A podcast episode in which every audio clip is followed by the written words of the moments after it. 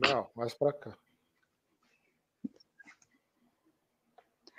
Estamos ao vivo. E aí, pessoal?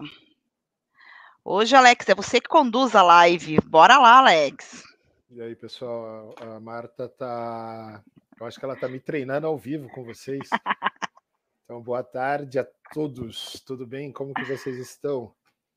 É, é um prazer imenso nas nossas tardes de quarta-feira aqui com o nosso marketing além das, da conta, batermos um papo de modo a levarmos até vocês aí o máximo em conteúdo para que agregue aí ao crescimento e à expansão da empresa de cada um de vocês. Ok, contador, contadora, né? Até brinco, né, gente? Por que, que a gente fala contador, contadora? Quando a gente fala, por exemplo, dia do professor, dia do professor, né? É dia do contador, né? Dia do contador, contadora. Mas a gente brinca, foi um jargão que o nosso amigo Pedro Neri criou, contador, contadora. Eu até brinco, né? Vou entrar aqui com ele. Fala, contador, contadora, como é que vocês estão? Tudo bem? E é sensacional, Pedro. Se estiver assistindo a gente, um beijão, você é sensacional. Tá?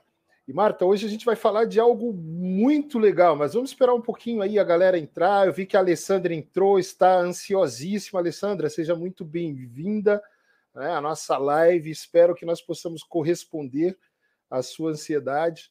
Né? A Elianai está aí também. Olá, Elianai, como vai você? Uma boa tarde, seja muito bem-vinda. E a todos os demais participantes aqui conosco, enviem nossas perguntas, enviem suas perguntas, né, para que nós possamos responder para vocês. E outra coisa, pessoal, curta essa live, compartilhem aí nos grupos de vocês para que a gente tenha um alcance maior. Essa informação que é relevante para você que está aqui ao vivo será muito relevante também para os colegas de vocês assistirem depois. Né? Muita gente ainda está no efeito. Ontem eu conversei com a minha amiga Lúcia, uma contadora aqui do estado de São Paulo e ela estava falando, Alex, contador rompe todos os seus relacionamentos, seja de amizade, tudo em época de imposto de renda. Né? Porque eu brinquei com ela, falei, pô, Lúcia, você é minha amiga e só lembrou de mim na época da Covid, né? Depois nunca mais conversou comigo. Aí ela falou assim: não é isso, e do pós-IR, igual você está no pós-Covid, a gente está no pós-IR. Estamos recuperando as nossas energias. Então, muita gente vai assistir depois, mas para aumentar o nosso alcance, pessoal, curtam, compartilhem, clica aí, entendeu? Ó, a Eliana acabou de falar, não estou dando conta. E é real, né, Eliana? Essa é, é muita correria nessa época. Mas assim, pessoal, é uma correria boa, agradável, né? E é uma correria que traz recursos para as empresas. Então, isso, é, isso é muito legal. Mas nós vamos hoje falar de um assunto que eu tenho certeza que vocês gostam muito, que é sobre como potencializar né, as vendas de serviços contábeis, mas de uma maneira menos complicada. Poxa, Alex, eh, por que, que você disse que a venda de serviço contábil é complicada? Não, ela não é complicada. Ela é simples. Mas para nós, que somos gestores comerciais, para nós que somos pessoas que eh, a, a nossa formação, a nossa base vem da área de vendas.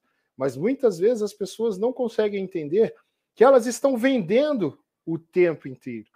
Né? Quando você, contador, entra em contato conosco aqui para fechar um site com a gente, por exemplo, você está vendendo a sua ideia. E aí você solicita alguma coisa e nós te damos alguma coisa solicitando algo em troca. O que, que nós estamos fazendo? Nós estamos vendendo para você e você está vendendo para nós a sua ideia. Você faz isso com o teu filho na hora que você quer convencê-lo a fazer alguma coisa, com teu amigo, com a tua amiga, com a tua esposa, com o teu esposo e assim por diante. Todos nós estamos vendendo o tempo inteiro. E quando nós temos essa compreensão de que nós vendemos o tempo todo, seja a nossa ideia, seja o nosso conceito, seja a nossa visão de vida, seja o que for, para que nós possamos manter nossas conexões em dia e nos relacionarmos ali com, com pessoas do nosso ecossistema, nós compreendemos que a venda dos serviços que fazemos, entendeu? Realmente elas não são complicadas. Porque essa é a expertise que nós temos. Então, você, contador, você, contadora, que está nos assistindo, você domina a arte da contabilidade ou a ciência da contabilidade. E sem saber, no seu inconsciente, você já domina a arte da venda. A Marta não vai colocar nada novo para vocês hoje. Sabe o que ela vai fazer? Ela vai mostrar para vocês como que você organiza essa ideia de vocês, né, Marta? E aí você vai conseguir vender de uma forma simples o serviço que você estudou muito e você se especializou para fornecer para os seus clientes.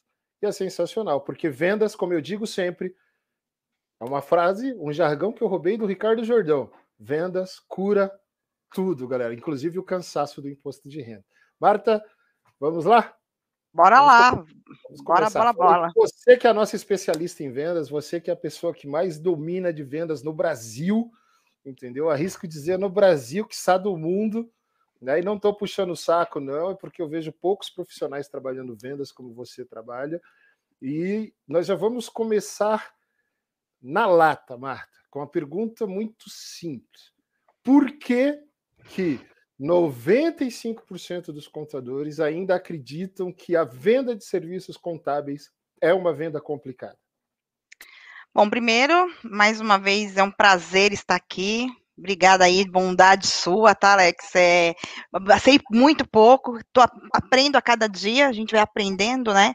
E é fazendo e acontecendo é que a gente consegue avançar. E mais uma vez, gente, estamos aqui para ensinar, para passar o que a gente aplica aqui no dia a dia. E vou responder a sua pergunta que é o seguinte: por que que os contadores eles acham complicado essa venda? Porque a vender, né? É, porque é o seguinte, Alex, foi criada uma cultura que o contador, ele, ele não, não, tinha caído a ficha ainda que ele era uma empresa contábil. Então, assim, ele tinha lá o departamento contábil, fiscal, é, trabalhista e assim por diante, né?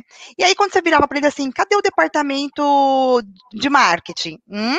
Cadê o departamento de vendas? Hum? Então, eh, se criou essa cultura, né? Então, já vem enraizado, já vinha enraizada essa cultura é, no dia a dia da contabilidade. Até que o que aconteceu? As contabilidades online começaram a aparecer. Quando as contabilidades online apareceu, até vou dar um passo atrás, porque a contabilidade no Brasil é obrigatória. E aí, antes das contabilidades aparecerem, o contador tinha muita indicação. Então, um ia indicando outro, indicando outro, indicando outro, outro, e até existe contabilidades que cresceu absurdamente desse jeito, né? Aí, então, eles, eles se criou a ideia de que não, não precisa ser comercial, porque é uma coisa muito passiva que vai chegando, chegando, e eles, e eles foram crescendo desse jeito.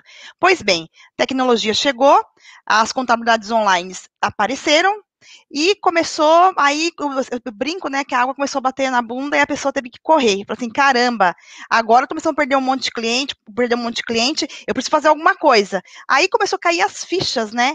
Puxa vida, eu preciso fazer marketing, eu preciso ter um departamento comercial.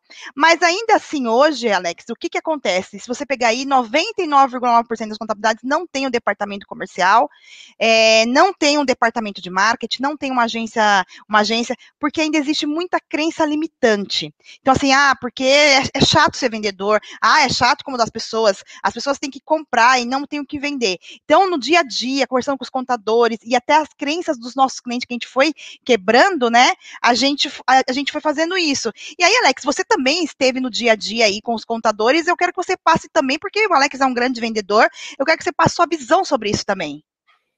Vamos lá, Marta, para a gente manter o bate-bola em alta aqui. Né? Deixa eu ver se eu entendi o que você falou, tá? Você quis dizer então que o contador ele se forma na universidade, ok? E ele é preparado para fazer o operacional da própria empresa, certo? Nesse contexto do operacional, ficou muito enraizado na cultura da empresa contábil brasileira, exatamente pela prerrogativa que existe de que uma empresa para ter um CNPJ precisa de um contador, uma empresa para assinar um balanço precisa de um contador, correto? Exatamente, exatamente, Alex, isso mesmo que está falando, isso aí. Então você está querendo dizer que o contador se acostumou a receber indicações. Assim, isso. quando ele prestava um bom serviço contábil, a pessoa que recebia esse bom serviço contábil dele, entendeu? Independente do relacionamento do contador ou não, e quando nós colocamos bom serviço contábil, nós queremos dizer assim: olha, minha empresa nunca recebeu uma fiscalização, ela nunca recebeu uma multa, as entregas são todas em dia, ok? Então, o meu contador é um bom contador. Até porque nós não vivíamos numa era de relacionamentos tão importante como nos dias de hoje né? onde as conexões são mais importantes, muitas vezes, do que até a prestação de serviço em si. O relacionamento das pessoas é muito importante. Então, o cenário que você desenhou, se eu entendi, foi o quê? Olha, Alex, o contador, ele era totalmente operacional e não entendia essa necessidade. Por ser operacional, ele entendia assim, olha, uma empresa de contabilidade precisa ter o quê? Precisa ter um departamento legal, um departamento fiscal, um departamento contábil e um departamento que cuide da área de recursos humanos da empresa do cliente, no sentido operacional também de recursos humanos, que é só a parte de departamento pessoal, cuidando da parte de conformidade trabalhista e previdenciária, ok? Para que esse cliente mantivesse a folha de pagamento em dia e todas as obrigações acessórias aí, desde uma GFIP, uma GPS, etc., da área previdenciária, trabalhista e assim por diante. É isso que você está dizendo para mim? Exatamente, isso mesmo. Okay? Então tá. Quando que isso começou a mudar? Aí você me fala assim, Alex, começou a mudar como a água, quando a água bateu na bunda e se percebeu que sem relacionamento ninguém vende nada. Ok? Quando as indicações começaram a diminuir e as empresas começaram a entender o conceito do marketing a partir do 3.0 lá do Kotler, porque muitos contadores começaram a entender o conceito. Teve, tivemos um precursor no Brasil chamado Anderson Fernandes, um baita especialista, um dos maiores especialistas em marketing contábil do Brasil hoje, né? E ele começou a falar sobre marketing. Tivemos um Altair Alves, que começou a falar sobre marketing. Tivemos empresas que começaram a seguir e começaram a nadar de braçada no relacionamento com os clientes através do marketing de conteúdo pela web e começaram a receber indicações pela internet. Foi isso mesmo que você quis dizer para mim, Marcos? Exatamente, isso mesmo. Que está colocando, eu, tô, eu, fui de uma forma direta, né? E você colocou aí de uma forma bem didática para as pessoas. E aproveitando, né, que está nessa forma didática, nós temos aí é, muita gente na nossa live, mas curta, compartilha a live, clica ali no botãozinho de, de curtir e ajuda essa live a crescer. É, faça os comentários também também. Façam perguntas, gente, porque assim ajuda a nossa live a crescer. Pode continuar, Alex. Isso aí, vamos lá, pessoal. Então, esse novo cenário de uma era digital faz com que o contador comece a entender que, traduzindo a água bateu na bunda, ou eu saio de trás do operacional e começo a fazer o meu negócio crescer, ou ninguém vai mais fará o meu negócio crescer. Por quê? Porque, porque o meu cliente não vende mais para mim. Até porque mesmo o meu cliente recebendo uma indicação, o amigo do meu cliente recebendo uma indicação, ele vai se referenciar na internet para saber de fato quem pode prestar um serviço igual ou de mais qualidade que o meu. Correto? Corretíssimo. Né? Em 2016 já existia uma estatística, Marta, eu sou o homem das estatísticas, eu adoro isso, entendeu? Que até o ano de 2020, uma pessoa iria referenciar até 10 empresas para que ela conseguisse de fato ter ou tomar a decisão sobre fechar ou não um contrato de prestação de serviço com essa empresa ou comprar determinado produto. Isso entra no conceito da nossa live anterior, que foi um, um, conceito que o Google criou em 2011 sobre os emote, né? Onde nós falamos exatamente do momento zero da verdade. Então chegou a hora do momento zero da verdade para o contador. E agora, eu não tenho mais indicações. Como que eu faço a minha empresa crescer? Saindo do operacional e indo para o estratégico. Mas, Marta, até aí perfeito. Achei muito legal. Apareceram as contabilidades online, peitaram mesmo o Conselho Regional e o Conselho Federal de Contabilidade. Come encontraram brechas ali na, na, na, na ética do Conselho, pelo menos no que está escrito, colocando preço nos sites, fazendo uma concorrência por muitos consideradas desleal, porque se eu não tenho, se eu tenho lá no Conselho de Ética, ok, que eu não posso colocar preço, que eu não posso ser pejorativo em relação ao meu colega de profissão, por que, que essas empresas encontraram é, é, espaço para fazer isso e nunca foram tolhidas no sentido de não poderem fazer, receberam diversos processos e ganharam todos, ok? Por quê? O que, que elas fizeram? Elas encontraram essas brechas e, através de seus departamentos jurídicos, se blindaram e começaram a mudar o conceito do que nós chamamos de comercialização dos serviços contábeis no Brasil. Então aparece a Contabilizei, em primeiro lugar, aparece a Agilize e outras empresas que são precursoras nesse modelo e começam a colocar preços no seu site. E começam com uma linguagem, um modelo de negócio muito definido, a qual muitos contadores operacionais, ao invés de entenderem o modelo de negócio, ficaram reclamando enquanto eles começaram a nadar de braçada. Essa é a verdade. ok? Entender o modelo de negócio. Cara, ele coloca lá 49 reais, mas ele atende um PJ que manda uma nota por mês até 5 mil reais. Esse é o público-alvo que eu quero trabalhar, a primeira pergunta que o contador deveria ter se feito. Mas não, começaram a reclamar, reclamar, reclamar, reclamar e bater no CRC para que o CRC começasse a, a, a, a, controlar e a tolir esse tipo de atitude da contabilizei, mas nunca conseguiram. Tanto é que está todo mundo querendo seguir o modelo hoje. Concorda comigo? Então, assim, né, perdeu-se muito tempo, uma grande oportunidade. É, me lembra muito um trecho da minha conversa com a Lúcia ontem, que foi exatamente isso. Eu falei, Lúcia, está acontecendo comigo um, um, um, fenômeno incrível, que é o quê? Depois da, da Covid, eu já vou dizer o porquê que eu acho incrível, tá? Depois da Covid, parece que eu nunca li um livro. E olha que eu já li mais de mil livros, né? 1252 para ser exato. Eu gosto de guardar os números, eu tenho a minha planilha, meu controle para saber o que eu li, o que eu fiz e etc. Só que parece que eu nunca li um livro. Ok, Marta? Então, assim, eu estou falando, me dá uns brancos loucos. Parece que eu estou desaprendendo tudo que eu aprendi. Ela falou assim: e você acha isso ruim? Eu falei: me fale mais sobre isso, Lúcio. Aí ela falou assim: você está com a grande oportunidade de resetar seu software e aprender tudo novamente, mas com conceitos atuais. Aí eu me lembrei de uma frase de um pensador americano chamado Alvin Toffler, entendeu? Que fala que o analfabeto, o verdadeiro analfabeto do século 21, não é aquela pessoa que não sabe ler, mas sim a pessoa que não entende o conceito de aprender, desaprender e reaprender. Ok? Na hora, minha memória buscou essa frase. E eu falei para ela, né? Só que eu falei para ela assim, Lúcia, só que nós vivemos num mundo hoje tão dinâmico, mas tão dinâmico, que, cara, a gente quase não tem mais tempo para aprender. Né? Aí ela me lembrou de uma música do Lenine. Eu até postei no meu status lá, obrigado pelas respostas, né? Porque é mais ou menos assim.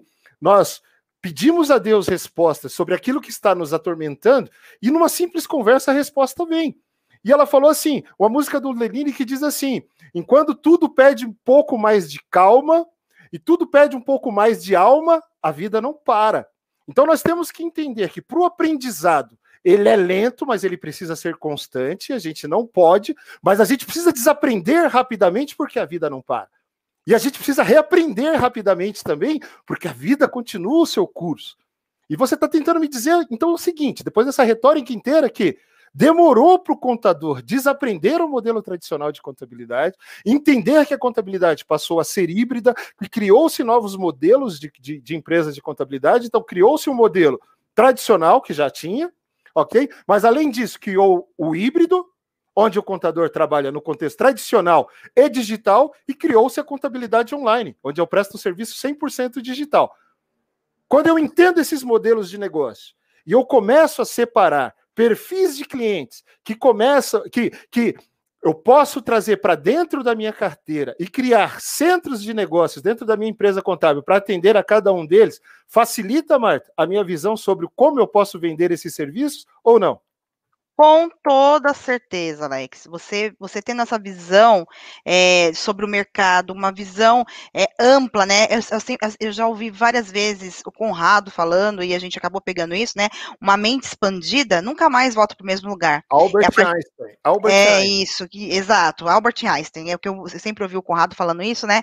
Foi Albert Einstein que falou isso. Ele cita, ele cita Einstein direto. E então, a partir do momento que a gente começa a expandir a nossa mente, que a gente começa a estudar, que a gente começa a olhar com a visão diferente para o mercado, a gente começa a perceber que caramba, eu preciso sair da minha zona de conforto. E zona de conforto, Alex, é um lugar muito bom. Dizer para você que é ruim ficar na zona de conforto não é ruim.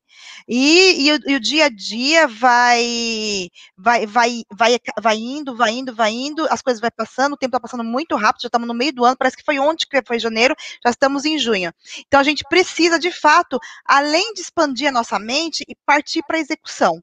Porque uma coisa que eu vejo muito na questão de vendas é o seguinte: as pessoas começam, as pessoas aprendem tudo isso, começam a abrir essa mentalidade, olhar o mercado, é, sabe que a água bateu na bunda, mas não faz as coisas acontecerem, não vai para ação. E aí é o que eu digo quando eu dou meu, minha consultoria sobre vendas tal, e minha consultoria ela é, ela é, ela é bem diferente, porque eu, eu tenho eu dá várias atividades e tem que fazer ir para ação, porque se não for para ação, não adianta.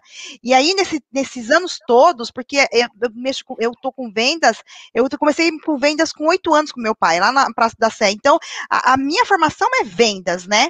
E eu percebi o que, Alex? Alguns anos atrás, quando a gente conheceu algumas pessoas, a gente percebeu que vendas era processo. A gente achava que vendas era habilidade, era a pessoa que tinha dom, talento, e não. Aí a gente foi desconstruído e percebendo o seguinte: venda é processo. Até uma pessoa que acha que não consegue vender, ela sim consegue vender, né? Então você tem que começar a partir do do, do, do, ponto que, meu, se vendas é processo, não importa se eu sou uma pessoa travada, se eu sou uma pessoa que tem uma crença limitante, eu vou expandir a minha mente para mudar isso. Show, certo, Alex? Show, show de bola, Marta. Mas vamos lá, dentro desse conceito, então, só para entender, vendas é processo. Uhum. Processo eu preciso partir de um princípio e criar uma jornada, ok? Onde eu tenho um ponto inicial e tenho um objetivo onde eu quero chegar com esse processo. Né? Então, seria o que, Marta, para dar o pontapé inicial nesse processo? Parafraseando Sócrates aqui, o conhece-te a ti mesmo faz todo sentido ou não? Antes de eu pensar em vender, ok? Porque todo mundo só pensa em vender, né? Eu até estava conversando com uma cliente agora. Infelizmente, se tem um conceito de marketing, principalmente no mercado contábil, que marketing é promoção. Cara, eu preciso fazer anúncio, preciso vender, preciso fazer anúncio, preciso vender, preciso fazer anúncio, preciso vender. Promoção, promoção. Mas não se pensa no produto, não se pensa adequadamente no preço e não se pensa adequadamente onde eu vou distribuir esse produto, a praça que eu vou distribuir ok? Antigamente, né, falava-se do, dos quatro P's do marketing lá, de Philip Kotler e etc. Então, vamos pensar, ó, Kotler traduziu o, os quatro P's do marketing de forma muito simples para todo mundo entender. Mas parece que muitas especialidades hoje, muitas profissões, muitas graduações passam de maneira muito supérflua sobre marketing. Até porque marketing se fala mais em escolas de empreendedorismo, ok? Então, assim, é, eu vejo isso acontecendo, Marta, inclusive no nosso segmento, que é o segmento de agências. Né? Eu fui convidado para dar algumas palestras agora no próximo mês, exatamente falando sobre o que é a gestão de uma empresa realmente de marketing digital e de uma agência no conceito anterior. Porque os caras viram o nosso modelo de gestão, nosso modelo comercial e ficaram impressionados. Por quê? Uhum. Porque nós partimos do princípio de Conhece-te a ti mesmo. Primeiro precisamos nos conhecer. Né? E aí, assim, olha, é muito legal, porque a partir do momento que eu começo a me conhecer, eu entendo as minhas necessidades e eu preciso entender quais são as minhas renúncias. Por quê? Eu preciso aprender a perder para poder ganhar. E o que, Marta? Dentro desse contexto, perder para ganhar que está faltando hoje para a primeira etapa do contador melhorar suas vendas, o que está faltando ele entender que ele precisa perder para que ele possa ganhar e criar um processo muito sólido de vendas de seus serviços, entendeu? Mas partindo do princípio mesmo. O que, que ele precisa organizar? Desde o objetivo até ter um documento, um plano de negócios, com um plano de ações muito definidos, ok? Para que ele possa pegar esse produto e é, é, descobrir a praça que ele quer distribuir esse produto, seja no ambiente on ou offline, ok? E que ele possa, de fato, começar a voar com essas vendas sem medo de ser feliz, Marta. Explique isso para a gente um pouquinho. Bom, vamos lá, Alex. É, como você disse, né? A venda vem um passo atrás da venda, né? As pessoas falam assim que a venda ela começa depois da venda, também. Mas antes da venda, você tem que dar um passo atrás e a gente tem aí uma consultora que sempre fala para a gente sobre a terraplanagem. Quando se constrói uma casa, a primeira coisa que tem que fazer é a terraplanagem, porque senão essa casa não vai ser construída, né? Então não adianta. Então por isso que muitas vezes tem muita gente aí que vende, que aí tem, tem cancelamento, ou então não consegue vender. Por quê? Alex? Porque é o primeiro passo, né? O primeiro passo é você entender dentro da sua empresa. Pode falar que isso, olha, isso é bobagem, isso não tem a ver, mas assim, Marta, para mim estruturar o departamento comercial, a primeira coisa que eu preciso saber é qual é a minha missão? Qual que é a minha visão? Qual que é o meu propósito? Quais os valores que eu quero empregar. Nossa, Marta, mas isso é assim?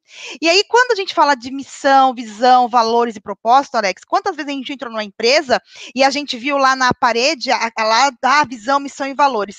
E aí você lê aquilo ali e fala assim, você, você percebe que isso é uma coisa para colocar em site, para colocar em parede, porque muitas vezes a pessoa não faz isso. E tanto é que, por exemplo, a DPG, a gente passou anos lá com a visão, missão e valores, até tinha alguma coisa empírica nossa, mas só que não era de fato aquilo que a gente praticava no dia a dia.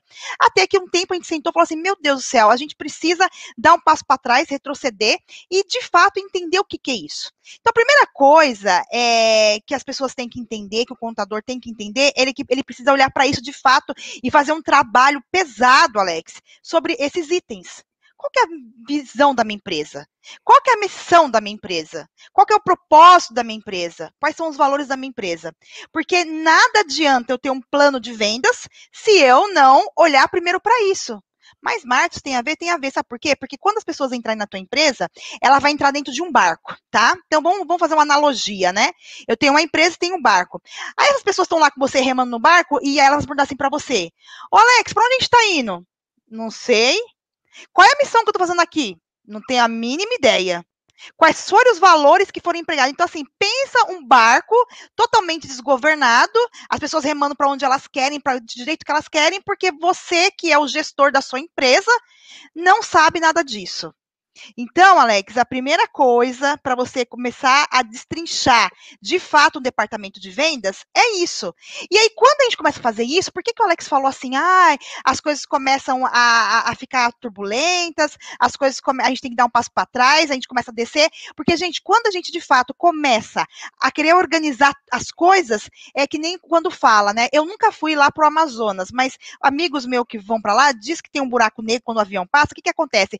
O avião ele bate baixa, começa uma grande turbulência. Depois que ele passa esse avião, é, é, esse buraco negro, ele sobe de novo e estabiliza.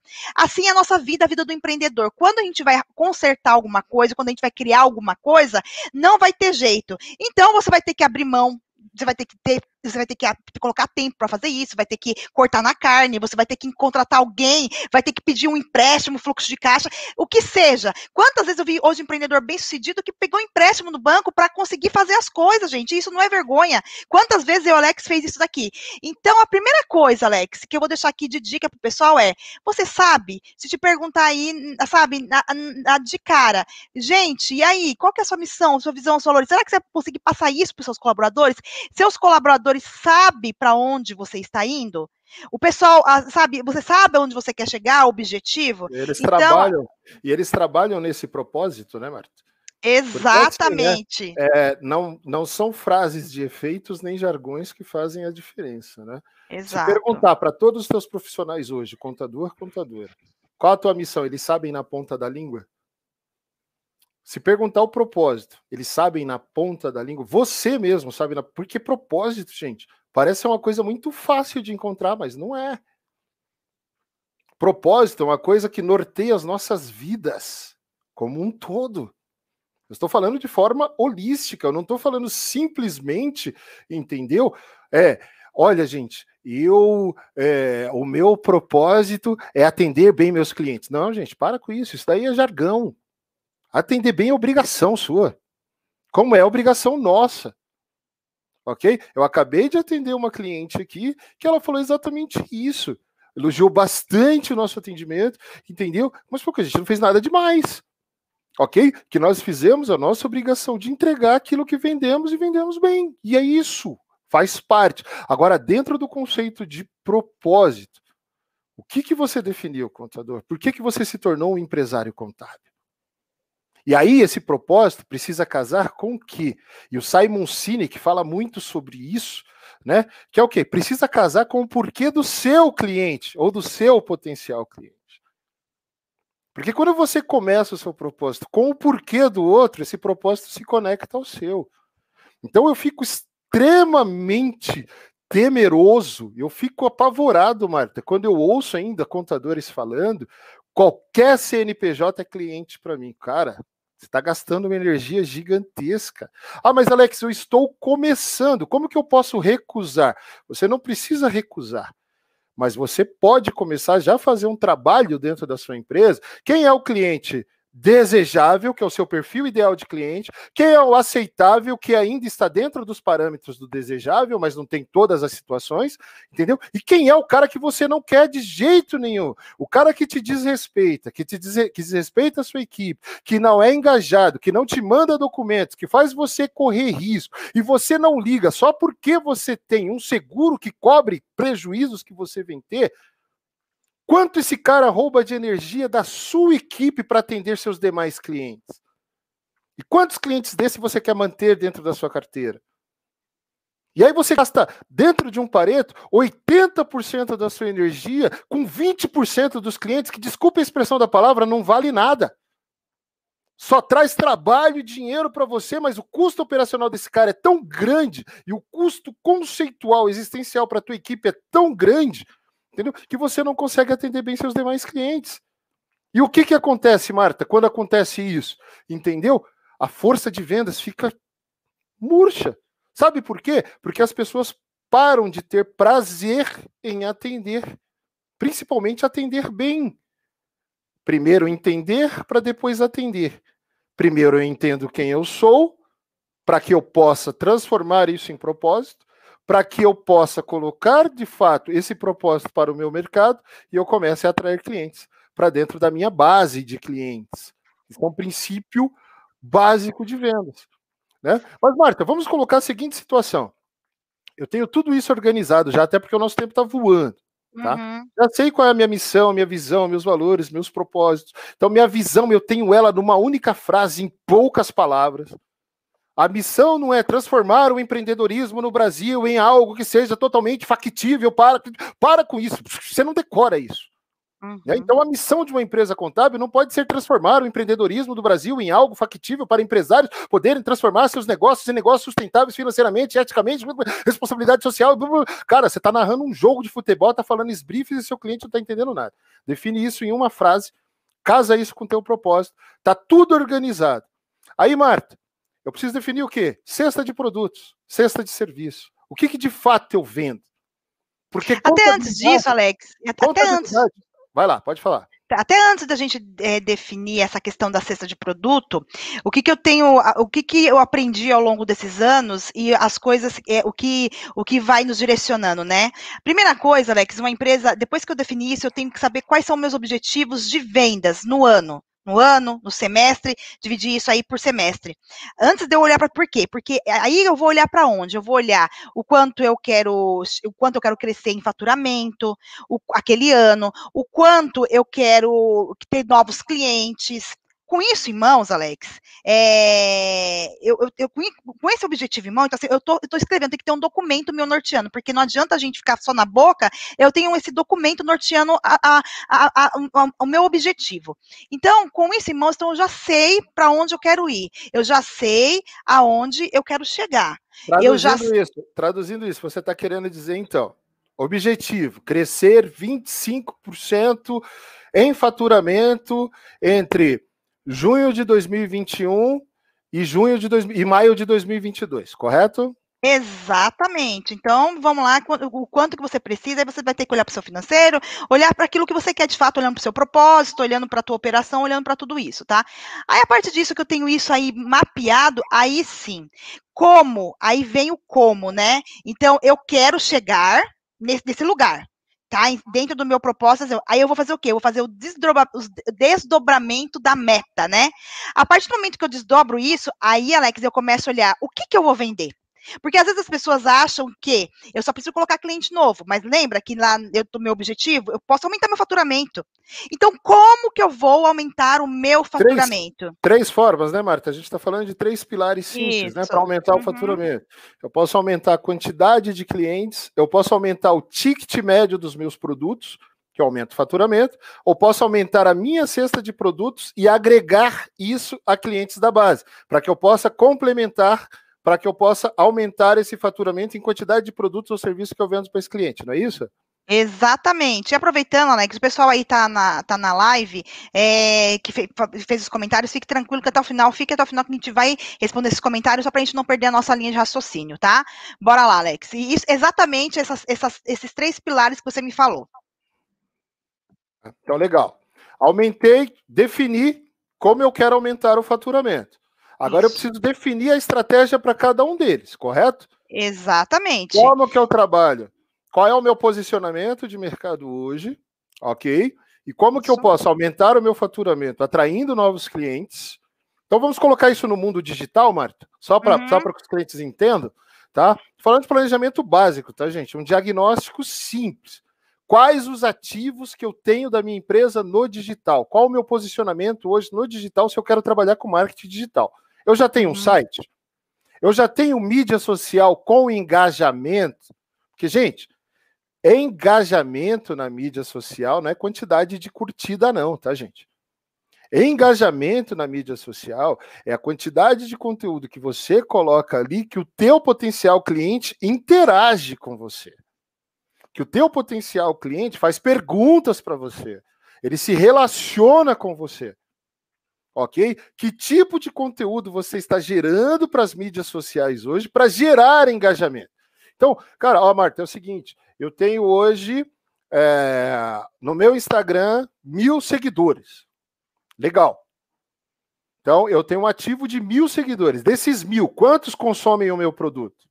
Quantos de fato são empresários dentro da linha que eu quero, daquele perfil ideal de cliente que eu tracei, entendeu? Que consomem o meu produto ou têm possibilidade de consumir o meu produto. E até, Alex, eu, vou, eu vou até complementar com vocês sobre isso, por exemplo, ó, que é, métrica de vaidade não é tudo. A gente tem um cliente, o Pedro da Marcos Contábil, até vou pedir para a produção colocar o Instagram dele aqui.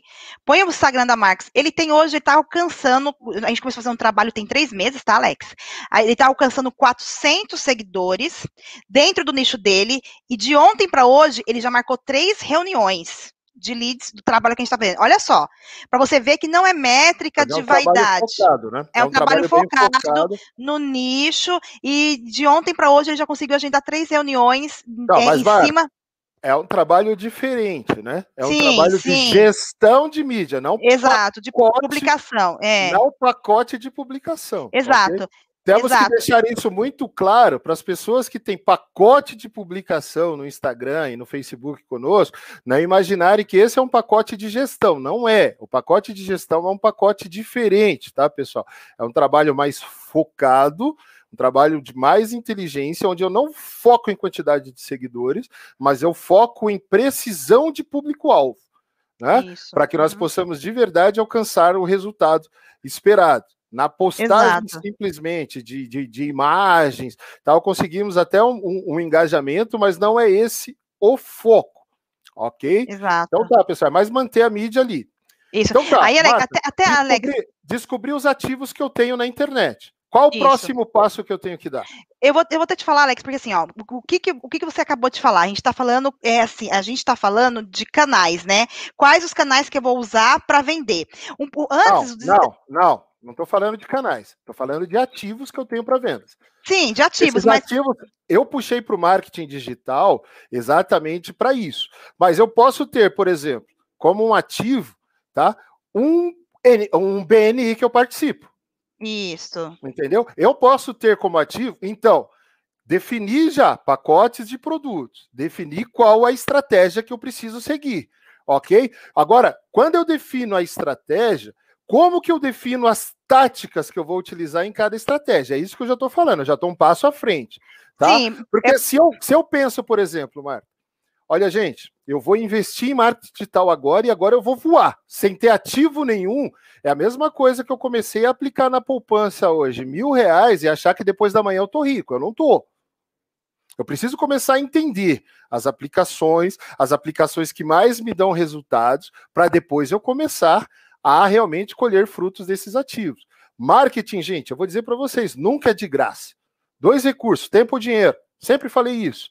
Ok? Ah, gente, eu quero ter resultado muito rápido, sem ter nenhum ativo na internet. Vamos para a campanha de Google Ads, Facebook Ads, entendeu? Entendendo que o meu CPC vai ser mais caro, que o meu custo de aquisição de clientes vai ser mais caro. Por quê? Porque eu não tenho nenhum ativo educacional para o meu cliente. E se eu não tenho nenhum ativo educacional na internet para o meu cliente, os algoritmos do Google, por exemplo, percebem que eu só quero vender. E se eu quero vender, ele quer dividir a comissão da venda comigo. Então ele aumenta essa venda. Concorda comigo, Marta? Concordo, concordo sim.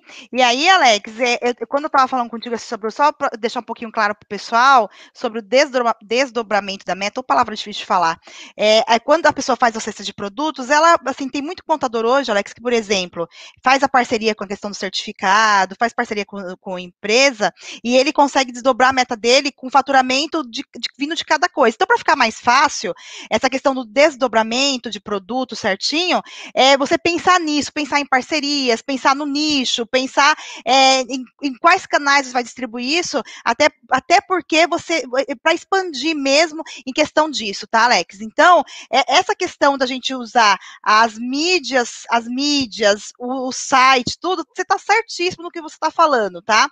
O que eu quero trazer aqui também é, para não deixar para passar em branco, que às vezes a pessoa fica, eu vejo os contadores muito perdidos, que é essa questão de como separar produto. Mas eu não tenho produto, não, eu não faço para, produto. Deixa eu falar uma coisa. Quando eu penso muito em parceria de certificado digital e etc., uhum.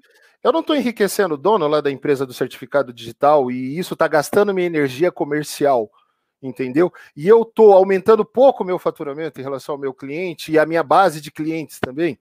Ou não? Isso, não, é Alex, algo porque... importante, mas não é sim, só uma sim. meta incremental. Claro, é uma meta incremental, tá? É, isso, é, isso é muito importante, mas, por exemplo, todo empreendedor, Alex, ele é obrigado a ter certificado digital.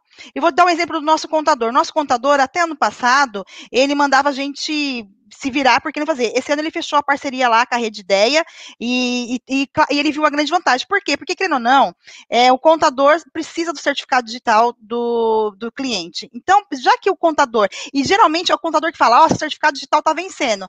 E, e, não é uma obrigação, o contador não tem que sair vendendo isso. Então, ele fecha a parceria com a empresa, ele vai ganhar comissão com isso e vai ser uma meta incremental aí do produto dele, entendeu? Por exemplo, Alex, outra coisa. Por que, terceiriza... por que, que eu pergunto, por que, que eu pergunto isso, Marta? Por exemplo, nós precisamos de ferramentas de tecnologia, por exemplo, de agendamento de postagens, ok? Porque nós temos vários clientes e o cliente realmente, para que as postagens dele tenham relevância, a gente acompanhe e faça uma gestão adequada, nós precisamos disso. Mas quanto isso aumenta o nosso faturamento? Desculpa ser redundante na pergunta, mas eu quero, de fato, focar na venda do serviço contábil. Não sei se você está uhum. entendendo. Ok? Sim, sim. Faz parte, ajuda, traz um incremento, é muito legal. Né? Mas assim, de fato, quanto isso aumenta o meu faturamento de modo a eu alcançar o meu objetivo global de faturamento? Outro, se uma empresa dessa sai do mercado, o que, que acontece com o meu faturamento? Agora, se eu foco na venda dos meus produtos especificamente, meu serviço uhum. especificamente, aquilo que depende de mim, que é o meu objetivo principal, ok? Seja para o meu cliente de carteira, por exemplo, com serviço de BPO financeiro, outro tipo de serviço de consultoria, auditoria, etc. Ou seja, para novos clientes.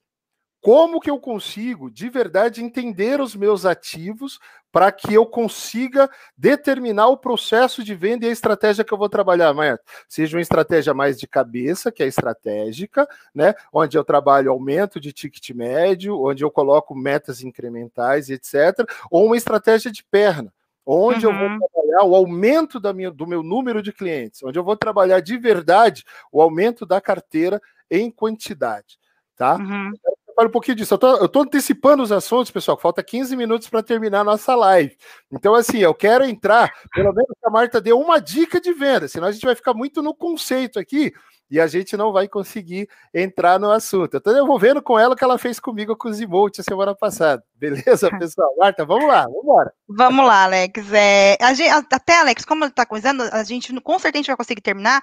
Na quarta que vem a gente volta para complementar esse assunto, tá? Até deixar para o pessoal aí, quarta que vem, até porque essa questão do processo da venda ela é muito longa e uma live de uma hora a gente não, a gente não vai conseguir estrinchar isso, tá? Então era vamos lá. Era isso que eu queria ouvir, era isso que eu queria isso. ouvir. Isso. A gente não, a gente não não vai conseguir destrinchar, então a próxima semana a gente vai vir falar mesmo do processo da venda, até para a gente tem que falar da, da questão conceitual, e o que a gente está falando aqui é processo mesmo, onde a pessoa coloca no papel. Vamos lá, Alex. É, hoje existe clientes nossos que eles conseguem é, 40% de comissão, é, comissão não, 40% dentro do seu faturamento de produtos parceiro. Por exemplo, tem contador que no momento não tem como implementar um BPO financeiro, ele faz parceria. E aí ele consegue, ele consegue vender. Ele vai conseguir vender e vai complementar Mas, Marco, o, papel, o seu. Fazendo o papel do advogado do diabo. Sim, Vou sim. fazer o papel do advogado Pode do fazer. diabo. Isso não faz com que ele perca o foco em organizar de verdade o negócio dele e aí ele possa realmente objetivar no crescimento do negócio dele? Ou isso realmente faz assim, Alex, isso complementa o faturamento enquanto ele não aumenta as vendas e complementando o faturamento traz tranquilidade ele consegue organizar. Só fazendo o papel do advogado do diabo, tá? A primeira coisa que a gente está falando aqui, Alex, é de processo. Ele não a gente está falando dele colocar no papel o que é interessante para o cliente dele. Porque é o seguinte, o empreendedor, Alex, o empreendedor não quer saber de legislação, o empreendedor não quer saber de burocracia. A gente conversa com os empreendedores. A gente quer estar tá tranquilo em relação à burocracia, a gente quer, a gente não quer levar nenhuma multa, a gente quer saber que nossos impostos estão tá em dia, que a gente vai ter problema nenhum com o governo, tal. Mas de fato, o que o empreendedor quer saber? O empreendedor quer saber de ganhar mais dinheiro, de vender mais, é, e aí, o que, que acontece? Se você não, se você, se você não olhar para isso, se você quiser meter goela abaixo a contabilidade do cliente, às vezes a pessoa não vai para frente. Então, você vai ter que mostrar o benefício. E às vezes o benefício está dentro de um produto parceiro que você consegue colocar ali para ele. E trazendo através desse produto parceiro que você coloca, você começa a se relacionar com o seu cliente e, e vai vender para ele. Mas, Mas, o que Marcos, eu estou falando aqui, primeiro, se eu, peraí. Se eu, se eu, como contador, não tenho tempo de me relacionar com o meu cliente. Porque assim, eu trouxe 10 clientes, tá? Trouxe uhum. 10 clientes para dentro da minha carteira. E aí, eu preciso operacionalizar muitas vezes esses clientes, porque de verdade eu não consigo ser estratégico, não dá. Né? Eu tenho ainda poucos funcionários porque eu tenho poucos clientes. Então eu tenho sim, 10 sim. clientes em carteira. Eu preciso fazer a operação desse cara. Se eu não consigo me relacionar com esse cara, ok? com os meus serviços. Como que eu vou me relacionar com esse cara fazendo para ele, muitas vezes, quase um trabalho de suporte do serviço parceiro? Então, Treinando é... ele para o serviço parceiro e etc. Como que eu consigo fazer isso? É, vamos lá. É, o que eu estou dizendo para você aqui, mais uma vez, eu vou colocar isso no papel primeiro. A partir do momento que eu coloco no papel, eu abro um leque de possibilidades. Então, estou fazendo um brainstorm, fazendo, abrindo um leque de possibilidades, e aí eu vou olhar para as empresas que fazem essas implantações, empresas de software, vou lá para certificado, eu vou, eu vou começar a pesquisar, vou fazer o meu campo lá, né, para pesquisar. Então, eu estou colocando no papel, primeiro, as possibilidades daquilo que eu posso ter de produto para vender. A partir do momento que eu coloquei no papel, eu coloquei, eu desdobrei minha meta, falei assim, olha, o, é, hoje você faz isso, você faz aquilo, aquilo outro, e a partir, e a, a partir do momento você vai fazer o quê? Você vai ter, olhando aquilo, você vai olhar para dentro da tua casa. Você olha para tua casa, e aí o que, que acontece? Quando eu olhar para minha casa, eu vou ver qual vai ser as possibilidades da minha operação. Então, assim, eu vejo que, por exemplo, eu não tenho, eu, eu não tenho funcionário para fazer a minha parte que eu estou na operação. Alex, eu preciso sacrificar. Eu vou precisar pegar o empréstimo, vou precisar pagar, pagar mês. Quantas vezes o contador fatura 20 mil e, e, pega, e pega 15 mil de, de prolabore para ele? Não está investindo na empresa. Então tem que ter um momento de investimento na empresa. Tem que ter um momento de investimento na empresa. Se eu não fizer esse investimento, eu não vou conseguir, eu não vou conseguir avançar. Eu não vou conseguir. Como eu disse, eu sempre vou ter que estar na carne. E quando eu falo de olhar para produtos parceiros, eu estou falando primeiro de eu colocar no papel, analisar o mercado, ver aquilo que tá, o que é melhor para mim, conversar com outros contadores, ver aonde, olhar para o meu mercado, olhar para o meu concorrente, falar assim, deixa eu ver com o meu concorrente, porque o concorrente é correr junto, o que, que ele está fazendo, como ele está praticando, e está sendo legal, pedir, pedir opinião, porque eu estou montando o quê? Eu estou montando o meu planejamento. Hum. Eu não saí para ação ainda. Entendi, não... então então eu entendi onde você quer chegar. Sim. Contador no futuro. Uhum. Que já é hoje. Ok? Sim. Modelo americano, modelo canadense, modelo australiano e outros modelos que já existem no mundo. Sim, okay? sim. Falamos recentemente, eu vi você falando numa live com o Anderson Souza, ok? Sobre o que? Daqui uns dias o banco estará entregando a contabilidade de graça. Isso. Né? Os softwares fazendo cada vez mais do processo de conformidade de forma automatizada. Como que o contador tem se destacado no mundo? com a contabilidade consultiva de fato se tornando um hub de soluções para os seus clientes. Concorda? Concordo. Então, é isso que você está querendo dizer. Olha, contador, começa a pensar menos em conformidade. Você vai vender a conformidade a partir do momento que você agrega diversos produtos ou soluções para o teu cliente ou para o teu público-alvo e você se transforma num hub de soluções para eles, como por exemplo nos Estados Unidos. O cara vai lá, se especializa na Intuit, QuickBooks, se, se, especializa na Xero e outras empresas de sistemas, fazem implantação desses sistemas e trabalham de forma consultiva na interpretação dos dados que esses sistemas levam, se tornando indispensáveis para as empresas. Senão, como CPA, ele seria somente útil na época do IFRS. Concorda comigo? Concordo. Entendeu? Então, isso não está longe de chegar aqui no nosso mercado. Apesar da nossa legislação ser complexa, entendeu? O aumento e o, aparato tecnológico que existe hoje para a prestação de serviços contábeis é gigantesco no Brasil. Exato. E logo, logo, quer dizer, declaração de imposto de renda, seja o que for, vem pronto. Ok? E o contador vai precisar trabalhar de forma mais consultiva. Então, a dica que você está dando, que é uma dica sensacional, pelo menos se foi isso que eu, se eu entendi errado, me corrija.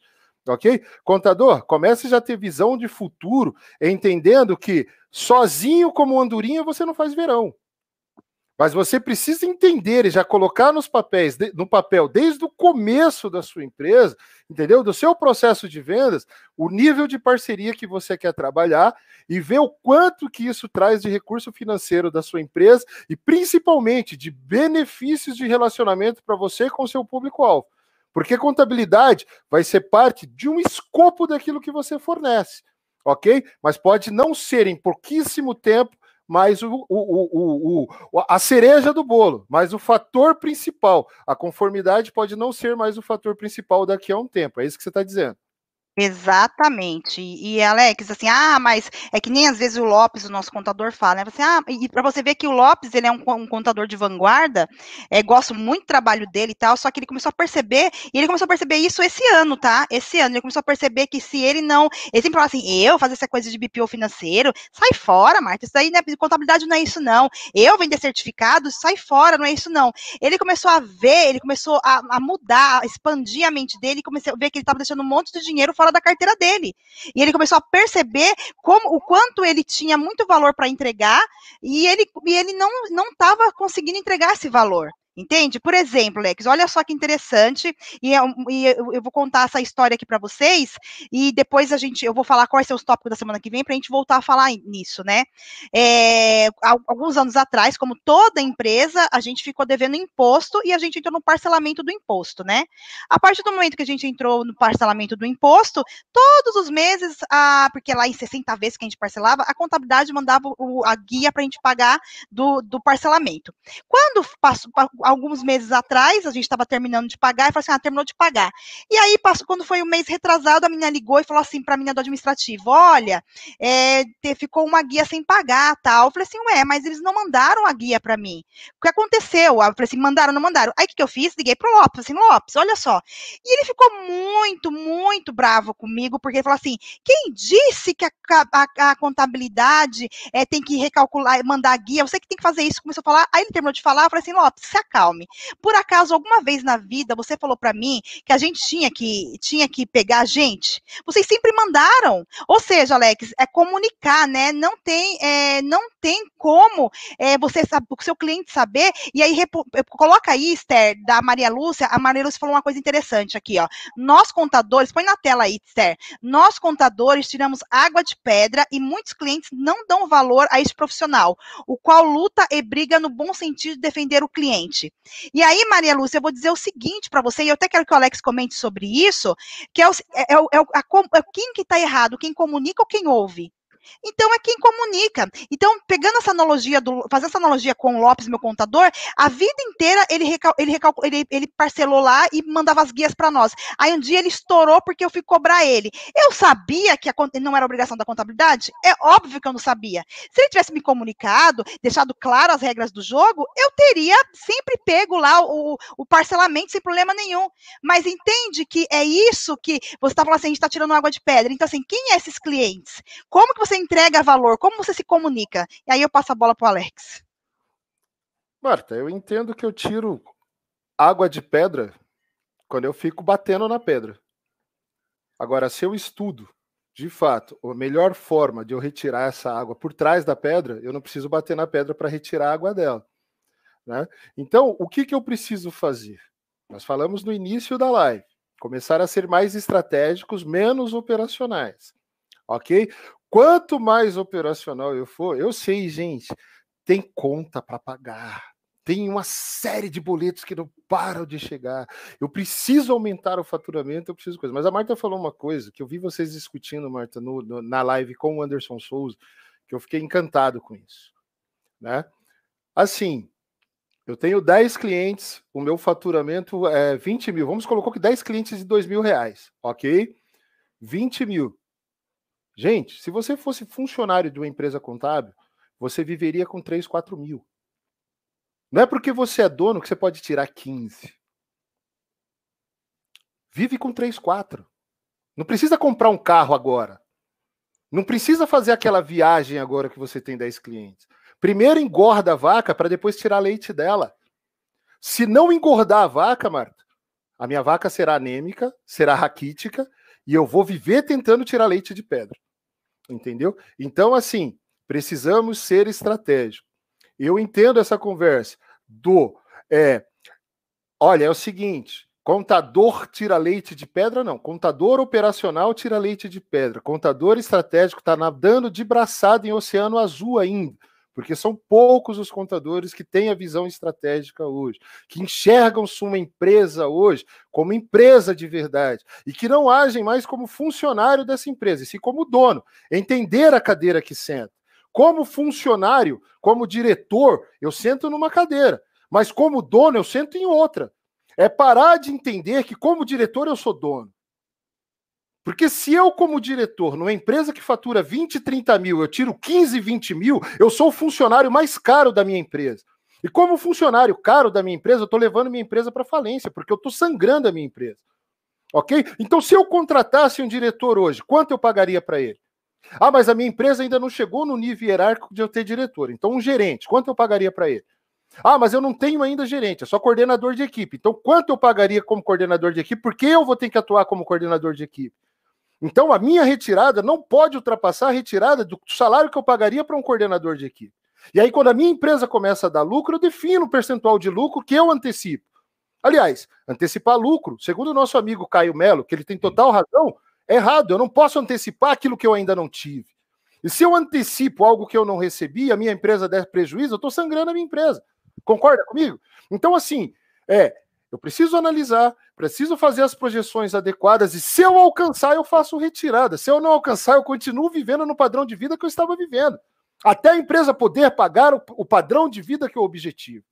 Não é assim? Então, ser estratégico é isso. É começar, contador, tratar a sua empresa como uma empresa de verdade, entendeu? Para que você consiga entender qual a sua cadeira.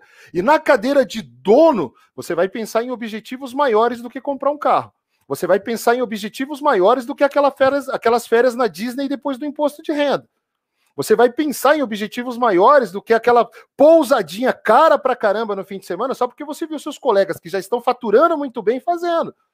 Entendeu? Esse é o momento de renúncia para você crescer. Ah, mas Marta, eu aumentei as minhas vendas. Eu estou começando a faturar super bem. Eu não posso é, celebrar e comemorar. Cara, faz assim. Vendedor funciona com meta e premiação. E a premiação nunca agride o, o, o, o resultado financeiro de uma empresa. Então, se você quer se premiar, se premie como um vendedor.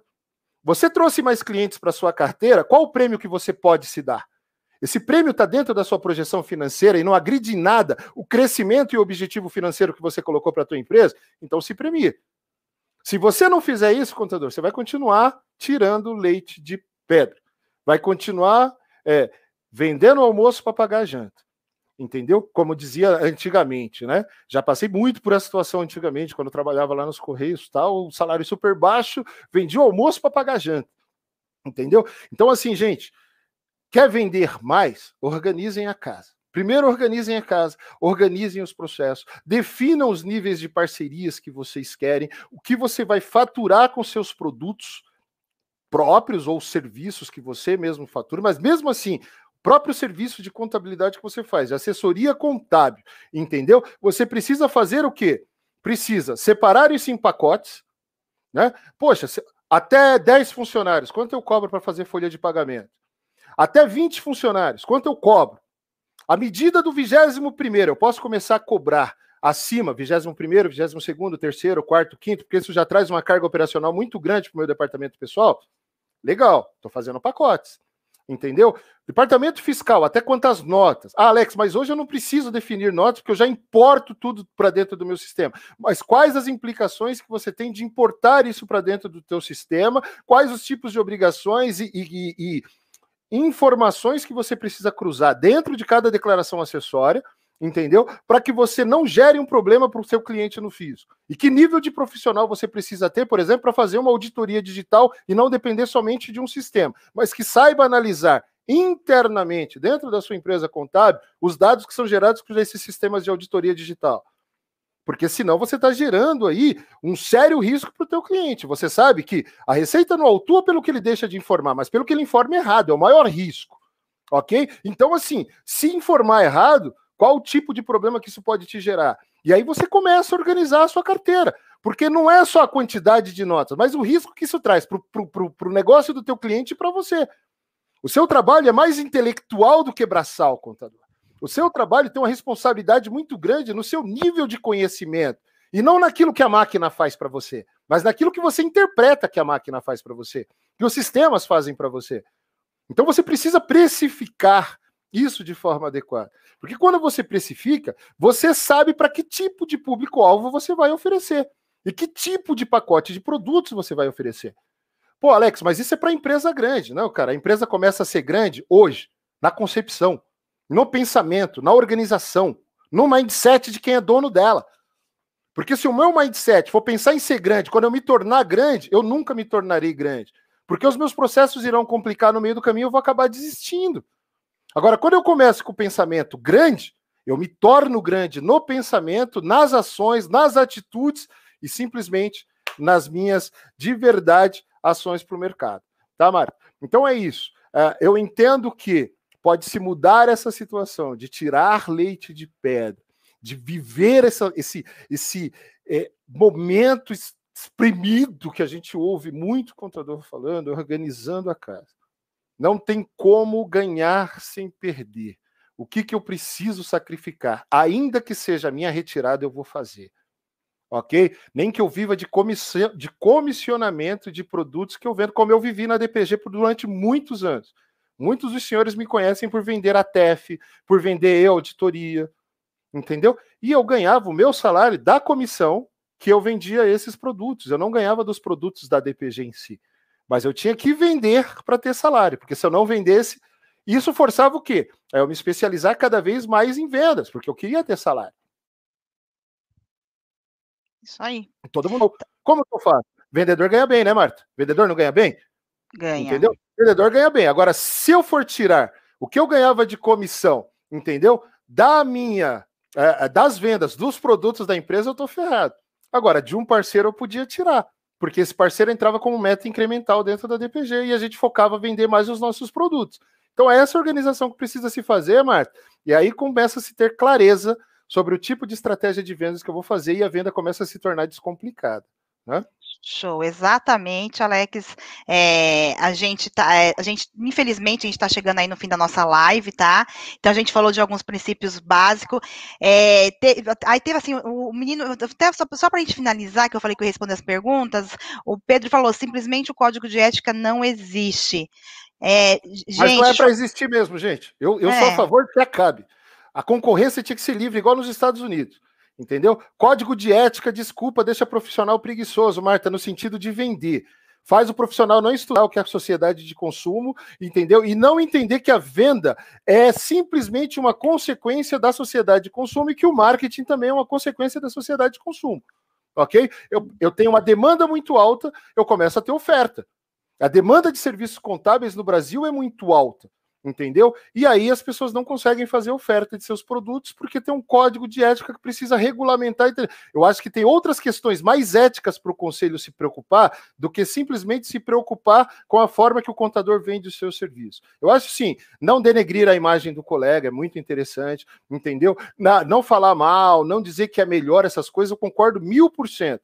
Mas agora a questão de colocar preço num site, definir uma proposta de valor mais agressiva que fale é, sobre a venda dos serviços dele, isso aí, pessoal. Assim, eu falo para você com base em muitos colegas de vocês que estão nadando e voando, que não se preocupam mais com isso, tá? Porque estão voando mesmo, vendendo porque entenderam que de fato vender faz bem e o marketing simplesmente é uma consequência da sociedade de consumo que começou lá em 1918 com a Revolução Francesa, e aí a gente pode falar em outra aula, mas aí tem que ser uma aula mesmo para falar sobre fundamentos do marketing, tá bom?